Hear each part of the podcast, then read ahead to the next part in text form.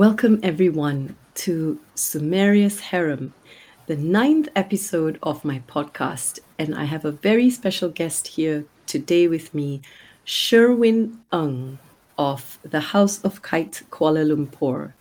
Sherwin is so many things, which you're about to find out. But to me, Sherwin is a very, very dear teacher who has shown me what it means to be grounded in spirituality, something that I have not come across in any other teacher the way Sherwin embodies. That to me is my greatest gift from him. He is a feng shui teacher. Actually, I'm going to go as far as calling him a uh, feng shui master. Uh, he's, he's a Vatsa specialist. He is a goddess alchemy practitioner. He is a tantra specialist. He knows Ayurveda. I believe that's that's the, the latest course he's done. I the, the list is endless. And for me, I have personally been a student of his Egyptian alchemy, going all the way with him to Egypt. What a wonderful trip it was. I will not spend much time introducing myself. Sumeria Varin Gill, you know who I am. I am a healer and a certified sex and relationships coach. This is my podcast. Over to you, Sherwin. I would love if you could spend some time telling us who you are and how you got to be all these things. All right. Wow. Um, that was a very lovely introduction. It's, it's always different you know, hearing it from uh, from someone, and it's uh, it's, it's a wonderful uh, recap. You know, just receiving and also getting reminded of why why I do what I do, and um, it's yeah, it's very uh, invigorating to say the least. Um, yeah, what what do I do? Um, the the many different um, modalities I've gone through and also offered over the last um, 10 to 12 years um, they all boil down to the same purpose and, and function. And also, I, have come to realize that um, people who come to me or students who, who come to me, they're all seeking that one thing. Um, in, we call it alchemy, but um, essentially, it is about transformation, um, transforming, for example, from a denser state or a more limited, fearful state and just alchemizing, if we could use such a word, um, becoming a little bit more open, uh, a little bit less limited, more more empowered um, in in so many different ways. So that that is what that is how I would define alchemy as, and um, yeah. So over the years, um, no matter what I offer, the outcome is for alchemy, you know, for transformation. And um, well, I, I, guess it's it's not always the uh, a, a, bed of roses.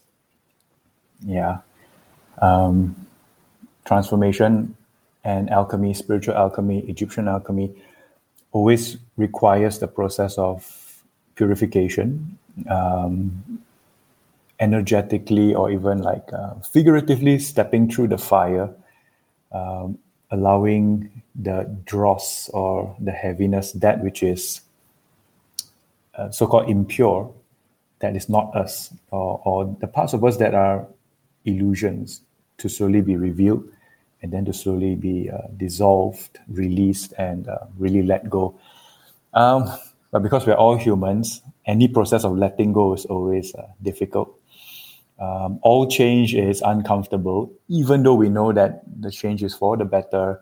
The change is uh, moving us towards um, more freedom, more joy, more um, more abundance. Even uh, the purification process is always uh, that that challenge and that that struggle. Some for some people, it's a physical struggle, um, which means it, it can manifest as physical um, discomfort, physical symptoms.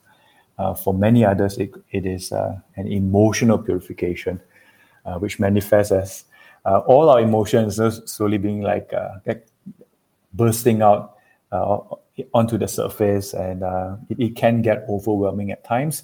So that is where the um, what we call the, the practices come in, the breathing practices, the grounding practices.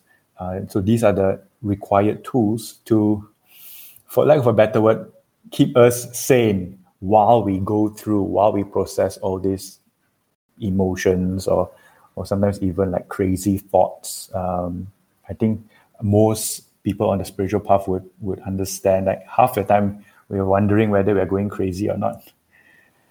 Yeah. Wow. You're you're absolutely right. When it comes to the spiritual journey, there mm. is no one path. It's it's been a crazy ride for me as well. Many mm. days I do wonder if I'm going crazy. You're absolutely right there. And that word comes with so much taboo at the same time. So mm. anyone out there who who's on that path, know that we hear you, we see you, and crazy is what you define it to be right now. Thank you, Sherwin, yeah. for that validation. Um, purification. Mm. You mentioned oh, the yes. word purification, and I hear this one a lot. Would mm. you help us to understand what it is? Yeah, I, I think it is one of the most important uh, thing. Um, many people, uh, or like new spiritual seekers, especially when they, they come into the, the path of seeking the self or transforming the self, um, I, I, especially back back in the old days, like years and years ago, not many people talk about purification. Um, and again, I'm very grateful to my teachers. Like from the start, they always prepared us, uh, uh, especially in Egyptian alchemy. So anytime you try to shift, you try to push to evolve, there will be resistance because the nature of all things in this world, um, and especially with humans, you know, the law of inertia, we try to uh, stay in one spot or stay in what stay in our comfort zone. And uh, in order to break out from any form of comfort zone, uh, requires effort, um, and that we will always meet some form of resistance. So the process of breaking through the resistance is um, what purification is all about. When we purify, means we um, consciously try to break or dissolve away an existing resistance. Uh, for example, the resistance could be an attachment to uh, certain ways of doing things, uh, attachment to certain uh, worldviews, belief system, or attachments to certain uh, emotions, um, behavioral patterns. again, even though we may know on a conscious level that those patterns are not healthy for us, but on an unconscious level, um, we, have, we are so comfortable and therefore we have become attached to those patterns um, emotionally or even mentally. And therefore, to actively try to break away from that requires um, so much effort and the the actual breaking away itself will manifest as great discomfort um, and, and that is what uh, essentially being uh, purified is when uh, we bring in um, energies, higher energies, to help us push through or dissolve um, those prior attachments. Uh, and yeah, it's painful every time we have to say goodbye to something, uh, especially something that um, Im- imagine um, having had a certain pattern for many many years, or in some cases many lifetimes, and now you say, okay, I'm going to say goodbye to this pattern that has served me well once, but it's no longer needed. But you know, saying goodbye is always hard. So we are being purified, and sometimes it comes with tears. Sometimes it comes with again, like I mentioned earlier, uh, uh, bodily uh, symptoms, discomfort.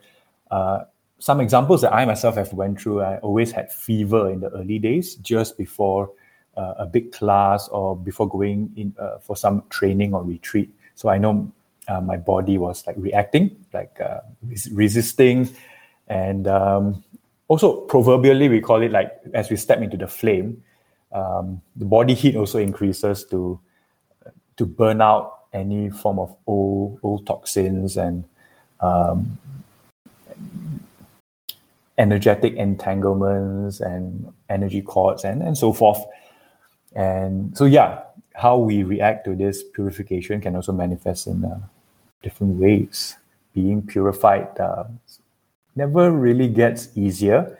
Although, with uh, as our awareness goes and we understand the process and we know we are going through a purification, that makes it easier to go through versus you know in the early days you really think you're going crazy like what's happening to my body um, why is everything around me like falling apart yeah so all that are very very common signs of being purified as we prepare to enter something uh, something different uh, a higher stage in our life or um, i would say a deeper stage a deeper understanding of who we are so anytime there is a transition, there is a shift, there is a form of any way of transformation, there will be purification because we need to break through certain resistances.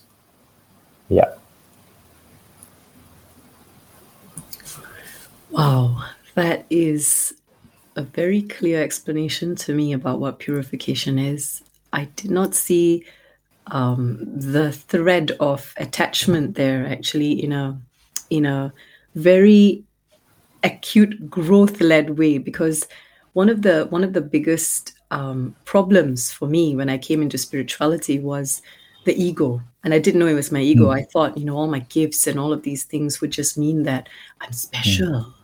And mm. little did I know that what that meant was also the opening that was happening inside me emotionally that was now giving me this clarity on, you know, this stuff isn't for you all of this stuff isn't who you are and you mm. need to you need to get rid of it it just felt heavy all of a sudden and it was it was very very scary but at the same time the ego made it mm. even harder because it made you want to believe in you know in superiority like you you your whole you, you yeah. just look for something that gives you that that extra over someone else. And when little did i realize how interconnected we were we all were and how how much growth i i had from that point on.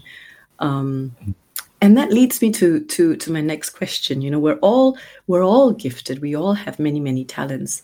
But what is that one thing that is going to get us through in our spiritual journey? What what what mm. would hmm. you say that is? Oh. Well, um, hmm. the uh, before that, I, I think I will just uh, talk about our the human ego, which is a very fascinating uh, yeah. construct. Yeah. yeah. On one hand, on, on mm-hmm. one hand, our ego helps us navigate uh, the physical world uh, to, to survive, to, to stay safe in, uh, in, in the physical world. And on the other hand, our ego gets attached to things, uh, gets attached to, um, control.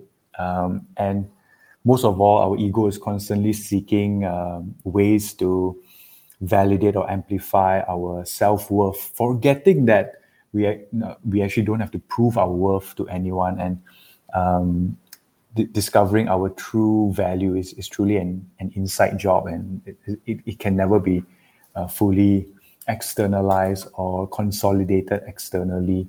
Yeah, so uh, every time we go through purification, it is the ego that is being challenged. That's why it feels so, so, so difficult.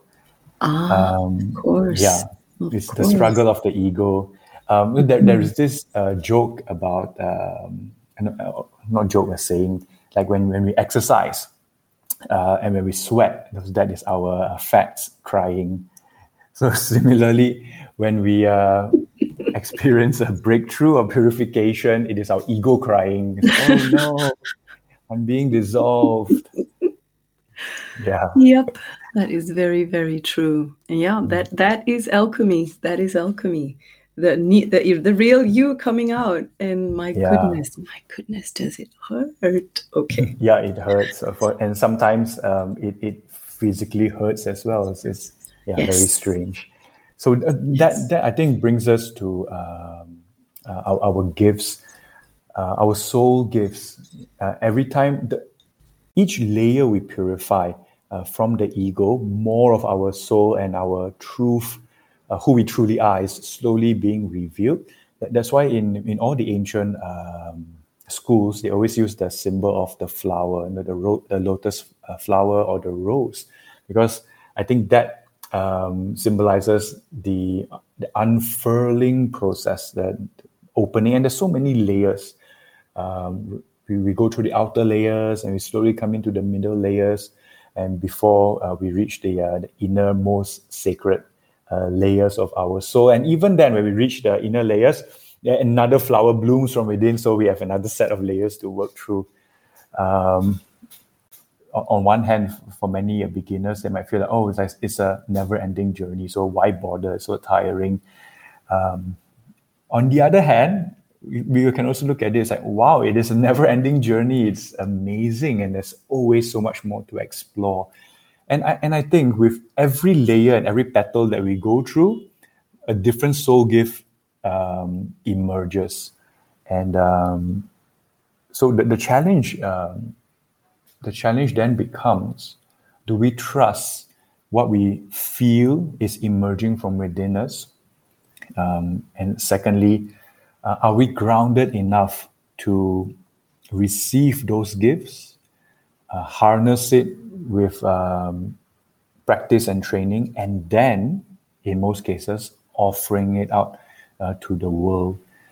Um, we, we come into this lifetime, this this body and this world, all bearing gifts, and all these gifts are instrumental in the overall healing, um, contributing to the evolution of the, the, the world at large, to, to humanity.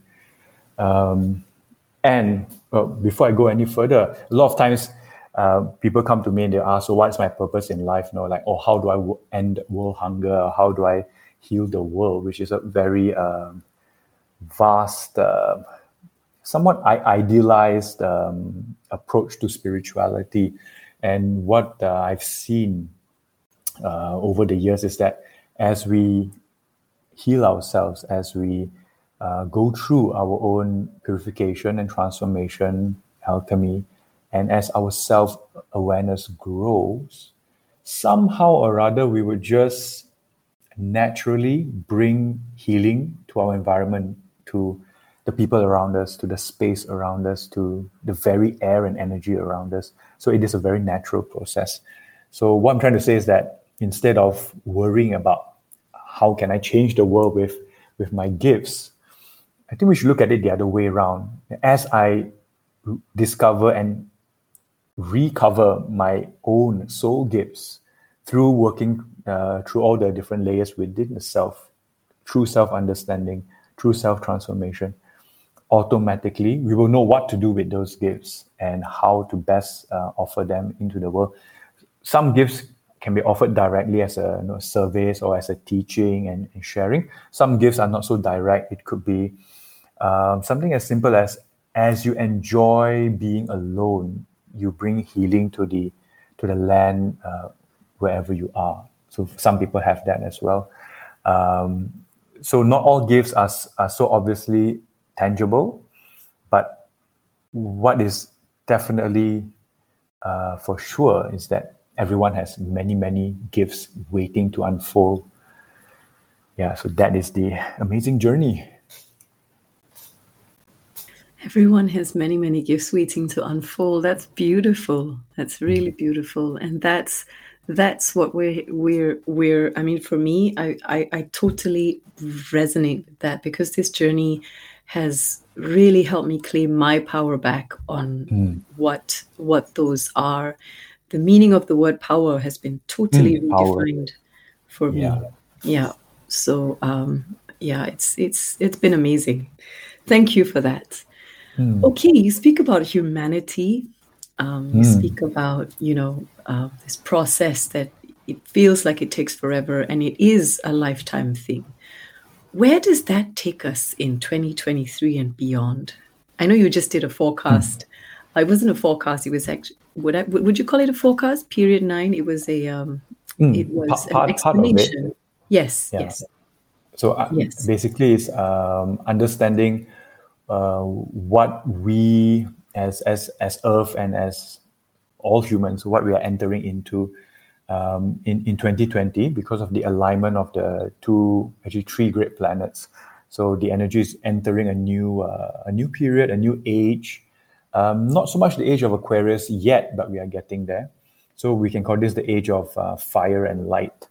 Uh, so essentially, that is what uh, in Chinese metaphysics they call uh, the period eight or the age of, sorry, the period nine uh, age of nine.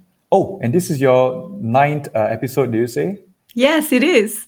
yeah, so here we are. Yay. Um, yeah, so uh, period nine is about energy, is about um, spirituality, uh, but essentially it is about awareness.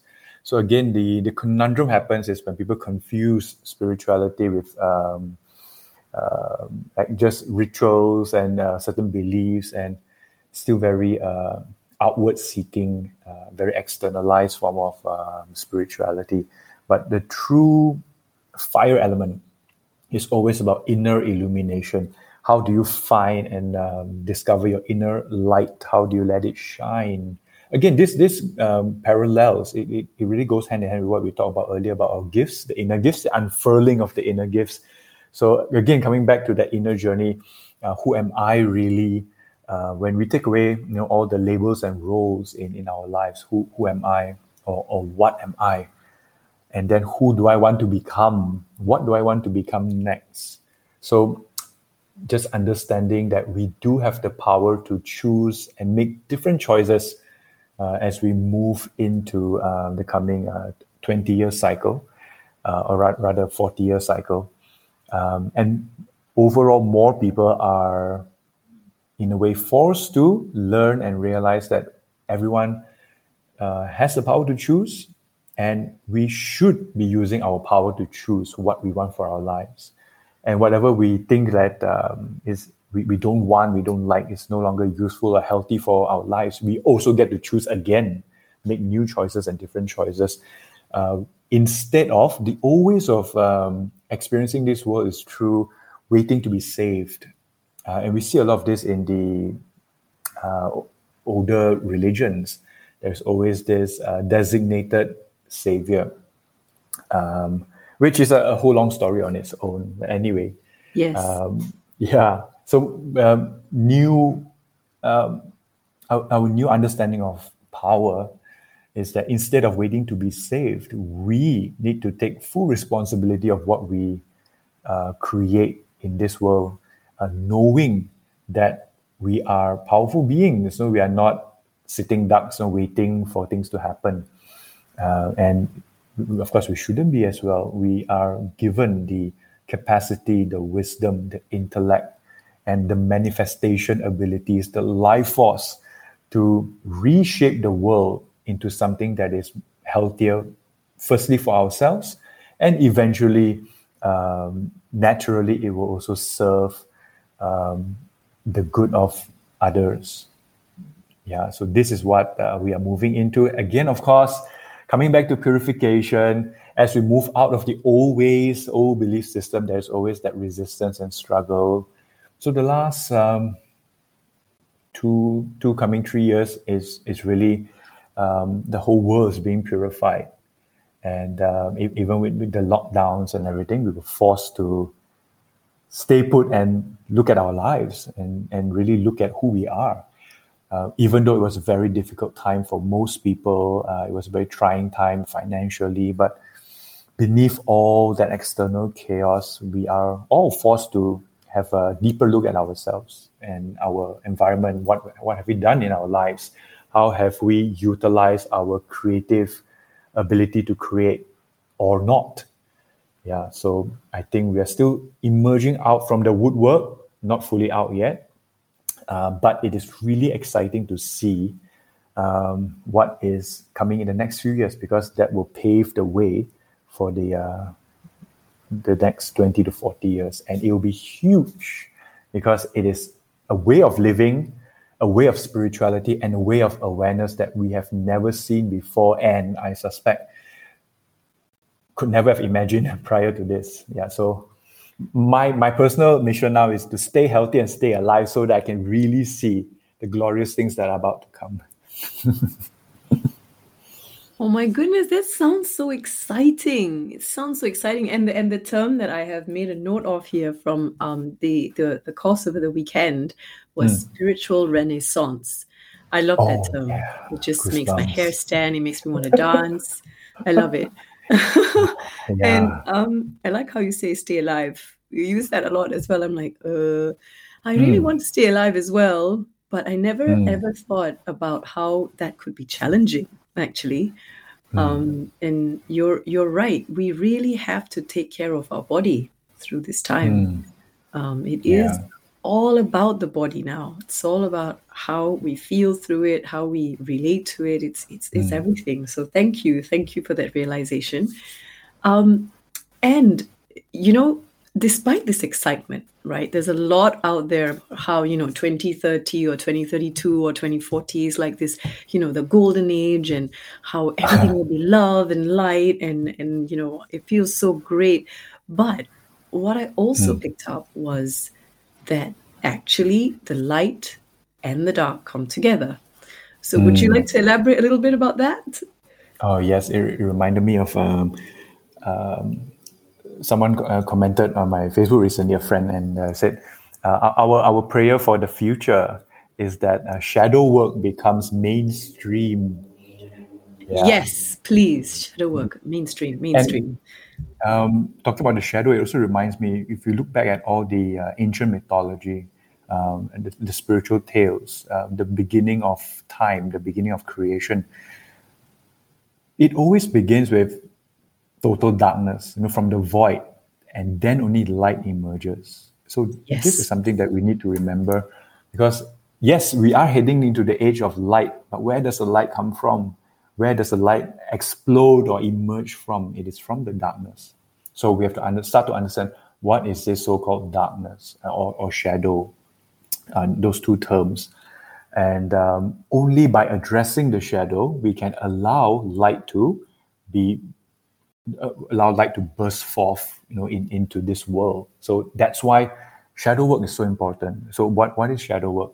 Uh, essentially, it's about looking at the, the parts of us that are you know, in the shadows, that are unconscious, that are uh, not obvious or that are hidden. So a lot of it is also sometimes what we call ego work as well, trying to observe our ego. What is it trying to hide, or why we do certain things that we do. So this is where spirituality overlaps with psychology because in psychology we study the, the unconscious mind, subconscious mind, and all that. So this it, it becomes very helpful to know um, that in, in all humans, the way we function is basically we have our conscious uh, awareness, and we have that subconscious state, which is in deep meditation or when we sleep and dream. And then we have the, the whole 80% of it is just unconscious. A lot of our uh, unconscious patterns are inherited perhaps from our ancestral lineage, or perhaps we have picked up from society, or even coping mechanisms that are unconscious so much. And of course, if you go deeper and deeper into the uh, the, the, iceberg, we will reach um, our past lives even. So patterns and and um, mindsets that we have uh, brought forth from our previous uh, lifetimes, karmic patterns. So shadow work essentially is finding ways to slowly make all these unconscious patterns more and more conscious. Even the act of um, or the desire to make these things more conscious is bringing light. So in, in the old uh, days, the old scriptures, they always talk about light and dark, but they, they don't spell out uh, literally what is the dark, where is the light.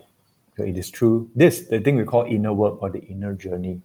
So coming back one, one whole circle, um, I, I would love to summarize the spiritual path always begins with inner work.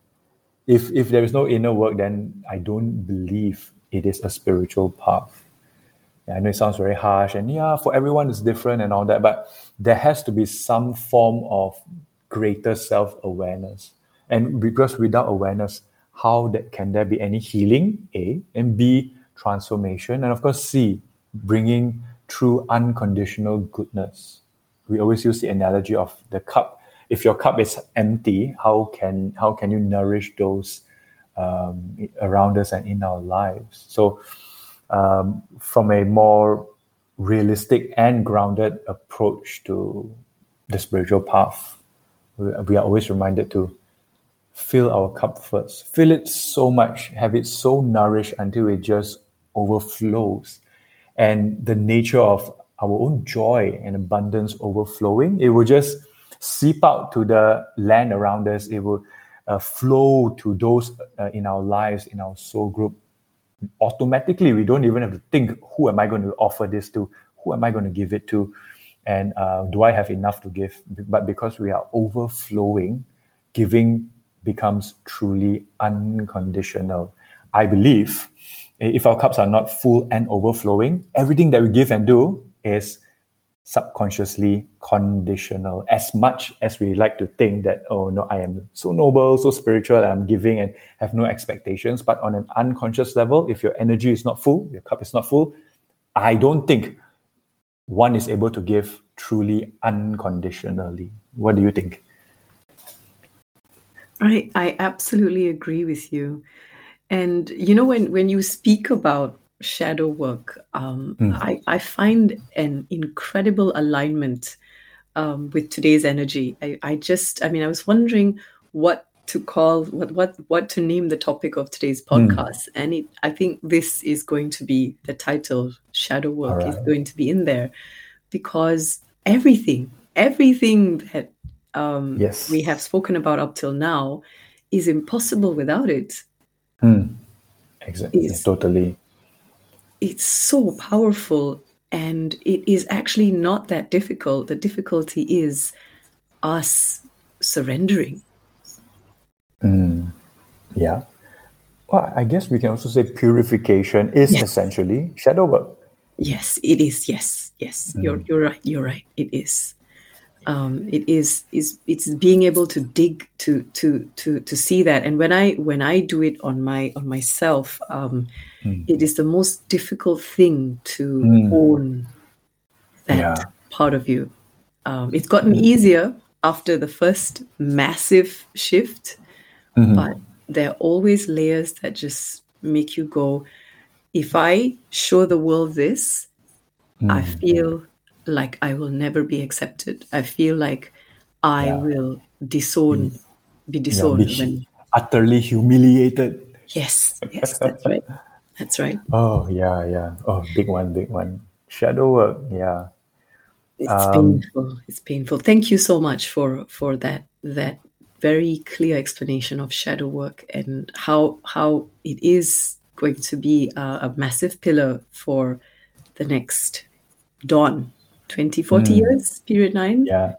And we, without uh, really doing ample shadow work collectively, I don't think we can reach the spiritual renaissance um, at all. Yeah. Okay, wait, wait, wait. Mm. What you're saying is that mm. the work we do determines the spiritual renaissance. So we yes. have to do the work to get there. Yes. So it's not and just going to happen. Okay. Yeah. It, it, no, yeah. So that is one of the other um, anomalies or strange things that I've discovered. Like uh, even when studying astrology, there are um, precursors and markers. So the planetary alignments are markers. They give us the potential of what is to come. However, in order to manifest the heavenly potential onto Earth, we have to take steps like um, uh, tangible uh, action conscious action to really make it happen. So that is why I believe, uh, you know, the, the, the, the, years for years and years, people have been debating when is the age of Aquarius, like, and yeah, thousands of yes. years apart and all that.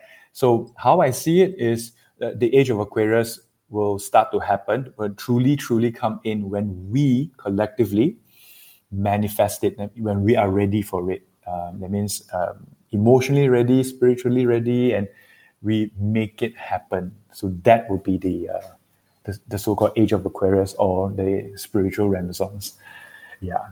And how, how do we get there? Shadow work, shadow work, shadow work, purification, purification, purification. Not the most fun. Ah. Amazing, amazing. I think that is going to be a reality check for a lot of people. Um, that mm. to me is grounded spirituality inner work, doing the work is everything. It's mm. not just listening to this podcast, it's not just reading a post on Instagram or Facebook. It's mm. about reflecting where it's going to hit you and mm. making the change. Yeah. One of the people always wonder where, where do we start? Like, uh, how do I even start um, this thing called shadow work? I think um, what what I've also like written a lot in my book is um, find the lesson no matter what happens. Um, find the lesson. What am I supposed to learn from this? Of course, when uh, certain difficult difficult things, uh, emotional things happen, it's uh, we, we sometimes can't stay above the the, the waters and, and stay uh, reasonable and uh, remember to look for the lesson. But after that, you know, when you calm down a bit, you know, so what I always do is uh, take uh, many, many deep breaths, as many deep breaths as you need, or or maybe just a few days after when you feel more calm and just come back to this golden question: What is the lesson? I believe this question is an important prompt uh, that helps us look into the shadow um, rather than staying uh, in a, a, victimized state of feeling powerless. Find the lesson. Um, yeah, so that's the first first step into what we call shadow work, like seeing what what we have not yet learned, what we have not yet seen or understood, and now have um, potentially uh, a new step into our personal mastery. Yeah, find the lesson. Um, again, uh, shadow work, uh, especially when we go through deep emotions, when we go into a layer of uh, deep shame, yeah, especially uh, feelings of shame and guilt, it is definitely advisable, even for myself, um, to to get support from um, people who can support you, facilitators, healers, therapists. Uh, I myself have three different mentors that I go to for different things, and they support me through their sessions uh, to go through it. Uh, which I think for for many students, uh, especially in the early years, they are surprised to find out that I myself um, engage or, or receive support from other um, practitioners and facilitators and mentors. And uh, because I, I don't believe that we are meant to go through this work, especially in the shadow, we are not meant to go through it alone. We are meant to traverse the shadows together and we can hold space for each other. Um, and, and imagine how I always imagine the process is when we hold space for uh, each person to go into their shadow, we all come out from uh, the shadow with some light. So it's a very nice uh, feeling uh, as well. Yes, that is a very, very nice feeling. Hmm. I'm I'm intrigued by hmm. this concept of the cup and unconditional love you know mm. we, we you mentioned that just now that yeah. um, you know without that cup being full we can never truly experience unconditional love and mm. when i when i feel the term unconditional love you know i have an image of um, the goddess here in glastonbury from glastonbury it's a print mm. and um, when whenever i think of glastonbury i think it's the closest ever manifestation of unconditional love that I've ever experienced. I would agree um, to that. Hmm. It it was just it was just magical. Um, and I, I haven't been to all the world's power centers, of course, um, but but for me, what what this one offered was, I mean, I, I learned that each center is going to give us a different experience, a different gift, a mm. different opening, a different different value, yeah. and um, I'm I was I was in awe. I was in awe of everything about you know that that space and the meaning of love and how you can be at that place and you could have that experience and someone else won't. Um, it's it's all about where you're at, your personal journey and your understanding of unconditional love, and it doesn't make mm. anyone better than the other. It yes. just is what it is. And um, what what is is the connection with Glastonbury? What is your connection with Glastonbury? I know you've led a an um, an amazing secret trip to Glastonbury before Egypt. Um, how how how did that yeah. happen? Why? Yeah. Yeah. Um, before my first uh, sacred journey with students back to Egypt, um, it took me many many years to prepare for that, and uh, part of the preparation was um, Glastonbury. Uh, it was also my uh, alchemy teacher that told me to to go to Glastonbury. Um, so I went there. I can't remember which. I think it's 2014 or 15. And uh, when I went there, I even before reaching that, I felt ill, and uh, my left lung was just so congested, and I was like just coughing and coughing, um, stuff.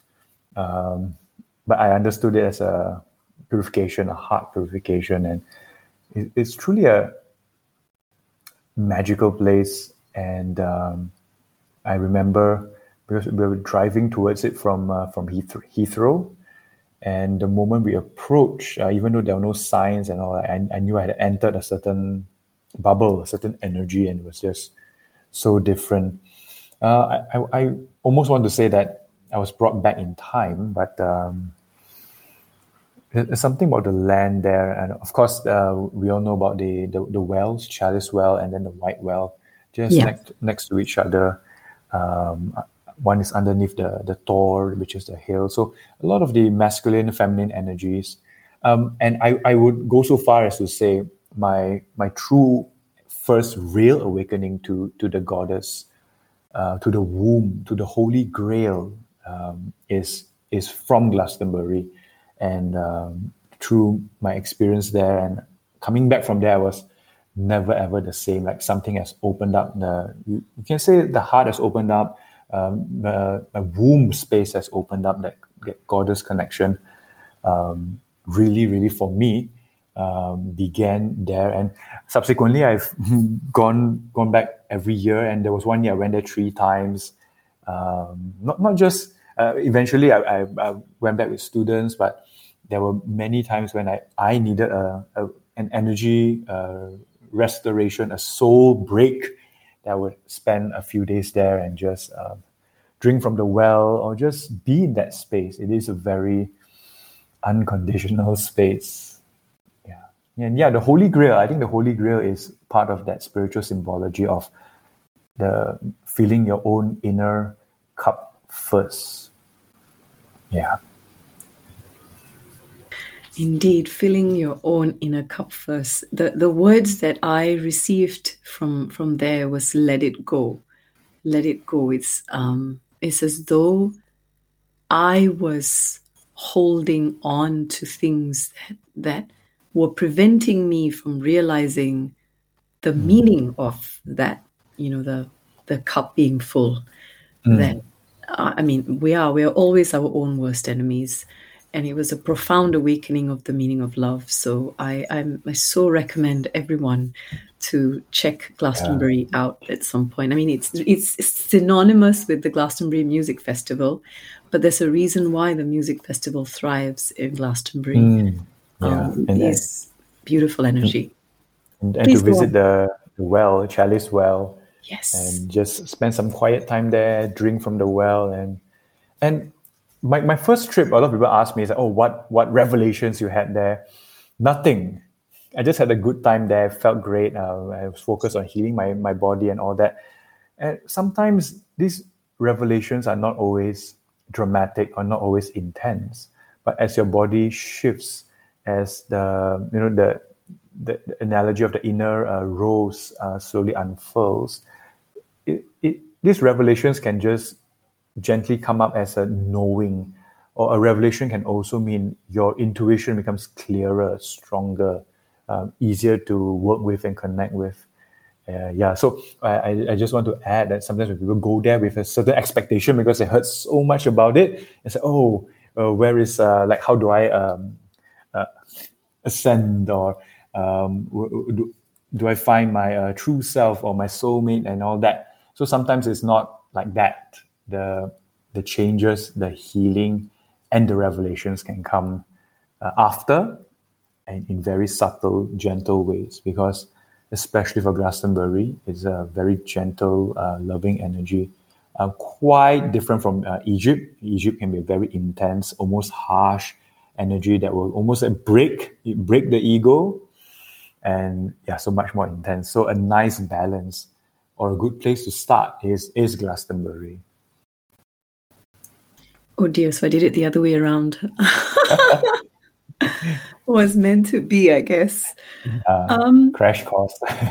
massive, massive crash. This entire thing is a crash course, and mm. it it is incredible because the crash course always brings me back to what I already know. I just need to embody mm. it. It's there. It's right there for all of us. We just have to have that that confidence to take the steps to feel it and make it something that this world can feel through you.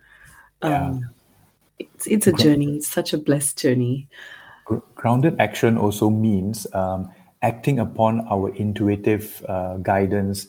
Like sometimes we know, uh, but we have not learned to trust it yet. So that takes some time as well. And eventually, when we trust our uh, intuitive wisdom more and more, we start to take action based on it. And that is where we have more what we call as grounded and conscious action.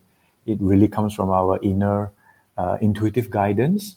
And the more we practice, the more our inner truth can be revealed, can be seen, and can be acknowledged. Yeah, I think so. That goes back to also uh, what it means to be a grounded uh, spiritual practitioner, uh, a grounded a seeker is really putting things into action, the things that we learn, um, more so when it comes to our intuitive guidance. And people always worry, oh, I can't differentiate. Is it my intuition or is it my fear, voice of fear?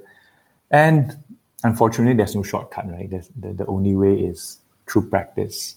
Then um, after a while, we can more easily discern between which is our true intuitive guidance versus which is actually our voice of fear. Yeah, I think this is very helpful to know.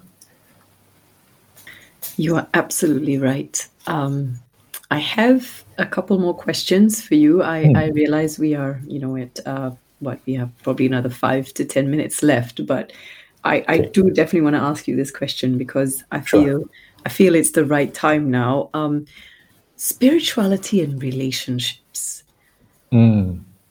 What what relationships, you know, relationships, soulmates, yeah. twin flames, shadow work related to this. I mean, this place, this space is huge, right? And mm, so many of yeah. us have entered relationships, you know, looking at it as the uh, the the outer image of it, you know, the the mm. the whole, yeah, we need to have a relationship. But what is the role of a relationship?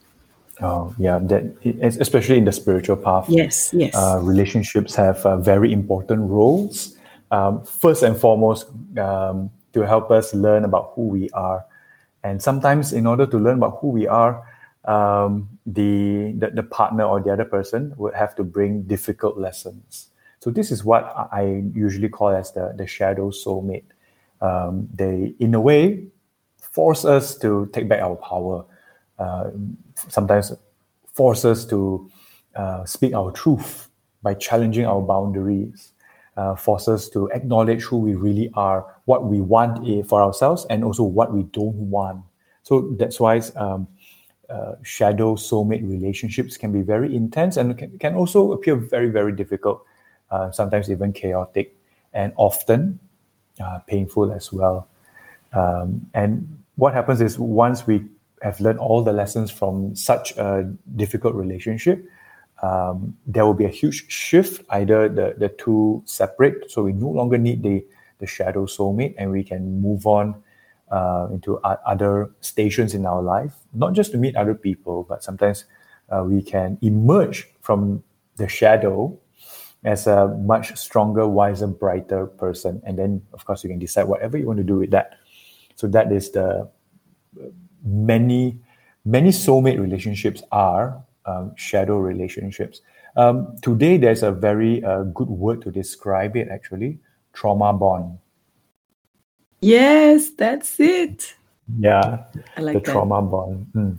And uh, it's a it, it, feels like such a magnetizing relationship because there is uh, the same trauma that is resonating in others, and the the purpose of coming together is to discover that trauma, not in the other person, but in our own selves, because that is what drew us together in the first place. And as we work to acknowledge and heal that inner trauma, so that the nature of the relationship will also shift. Yeah.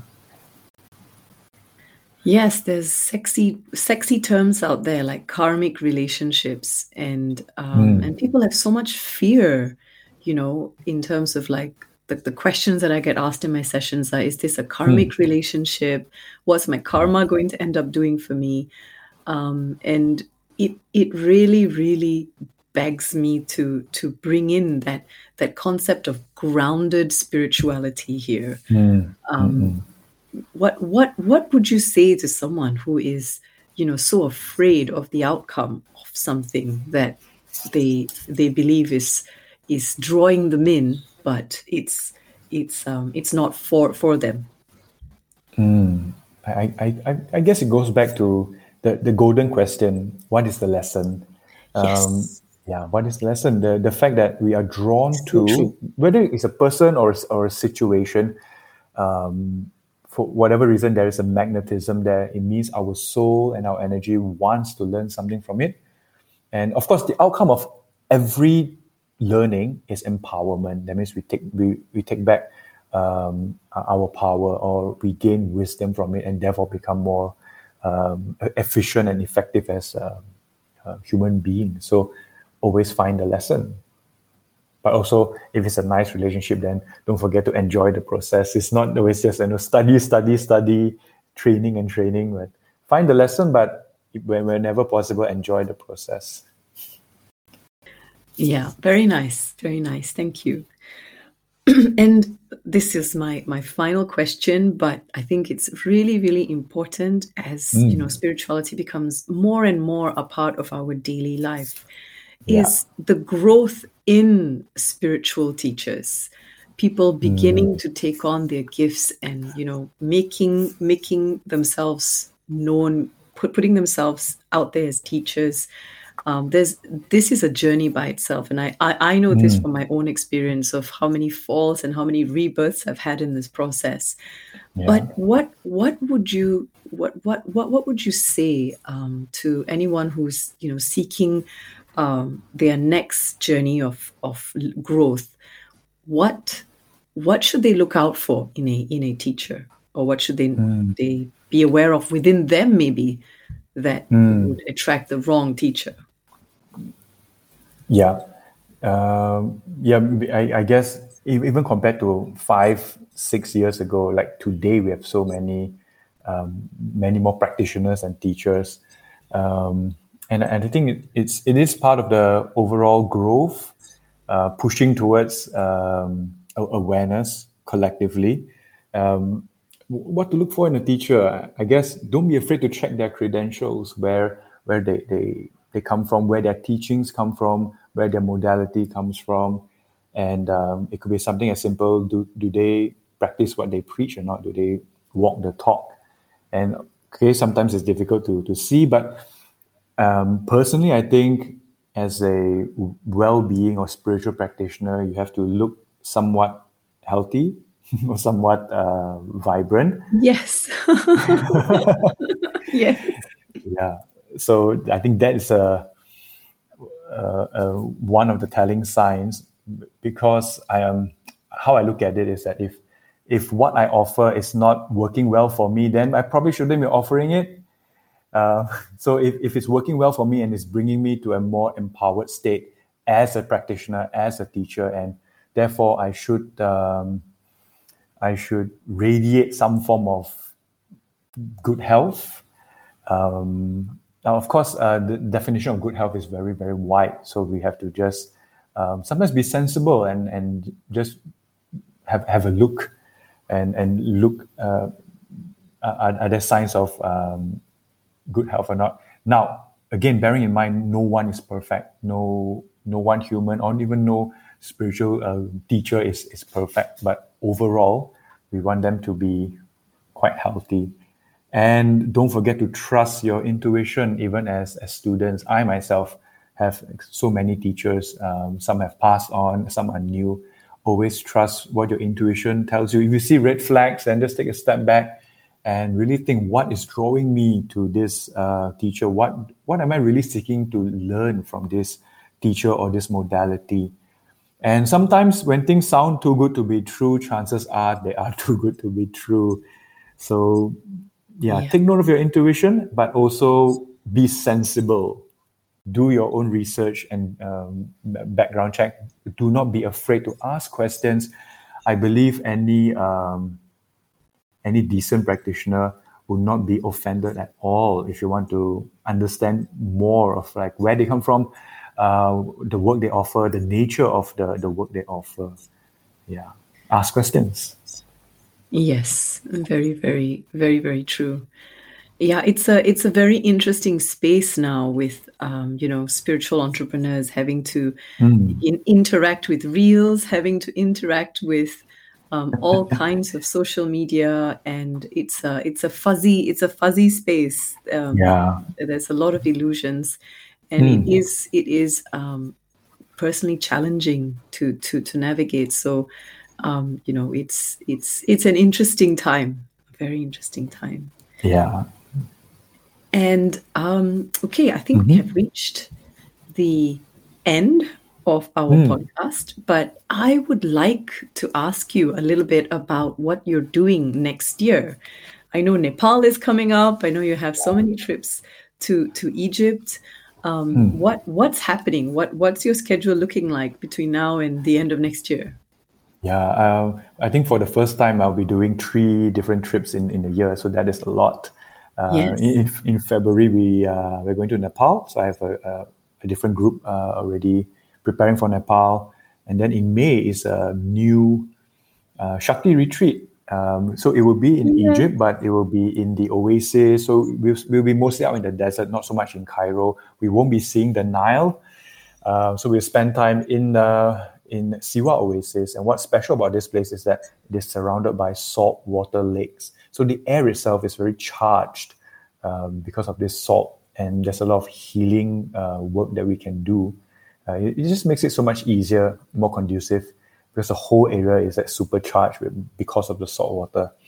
So uh, we'll be delving, uh, working with Shakti, coming back to the goddess, uh, coming back Amazing, to very amazing. simple tantric practices, breathing, uh, some mudras, uh, lots of mantras. Um, yeah, so the, the focus of it will actually be the goddess mantras, and I hope to um, help every participant based on their own Ayurvedic uh, constitution to find the right mantra for them so that they can use that as their daily practice, a sadhana, at least for the coming nine months, um, for their own healing, empowerment, and well, the rest, Shakti will do the rest. Yeah, so Yes. that, that's why I'm so excited about this uh, retreat uh, in May. And then fast forward in October, uh, going back to Egypt, but the, the other parts of, of Egypt, the, the temples, the pyramids, and the, the Nile cruise, and so forth. So, yeah, I- think I'll be working with three different groups. So it's very, very exciting. But at the same time, I'm, I'm asking myself, why did I schedule so many things? It's exciting though. What what a Yeah. 2023. So Yeah. um and and I I'm I'm personally even very excited about your Bazi workshop. Um, Oh, yeah. I I, I feel Yeah. called actually to to to that one too. I'm I'm just Mm. I'm just I just feel like next year is all about exploring and really going for for Mm-hmm. real wisdom, real not no, no, knowledge when it comes to Mm. spirituality like more and more grounding is is what i feel i i would like to begin to embody so i'm i'm excited i'm excited about the stuff that you're offering next year Yeah, me too. Um, yes and what what would you uh, would like to say to my my my listeners of this podcast your listeners of this podcast as well they're going to listen to you Mm. it's all about Yes. you so what what is your closing words for 2022 remember to breathe come back to the breath um, the the basics the foundation of uh, breathing and, and sometimes when when things get tough or uh, when when the purifications become seemingly overwhelming and we start to lose our uh, grasp on, on on things around us come back to your breath just take a few moments and, and just breathe my my motto for the year is um, keep breathing, stay bright. So bright meaning uh, clear, clear on what you want. And sometimes the, even when the mind is not clear, the body can guide us as long as we come back to our body using the breath. Just breathe and take your time and don't forget to enjoy the process. yeah. Amazing. Don't forget to enjoy the process. It is Yeah. it's a really, really, really important reminder that ah fantastic. Thank you so much for My all pleasure. of that today, Sherwin.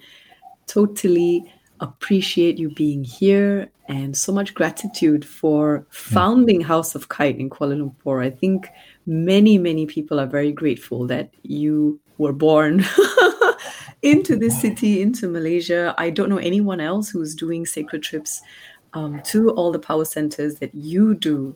And it, it, it really takes a lot to be able to put that together, to carry us through, and to see it through to the end um, without i mean when in, in my in my trip it was it was seamless. I, I i totally had i felt like i was being carried all the way. So i'm i was really happy um, at the very end. So thank you so much for what you do. Thank you Thank so you. much for being courageous enough to be a starter in the space of spirituality.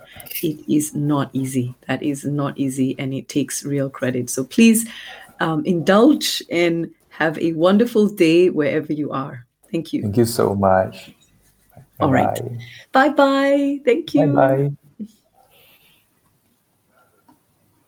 There you have it, everyone. If you would like to contact Sherwin, you can find him on House of Kite on Facebook or Osirius Alchemy on Earth on Facebook, or you can find him as Horus Bright Samadhi on Instagram.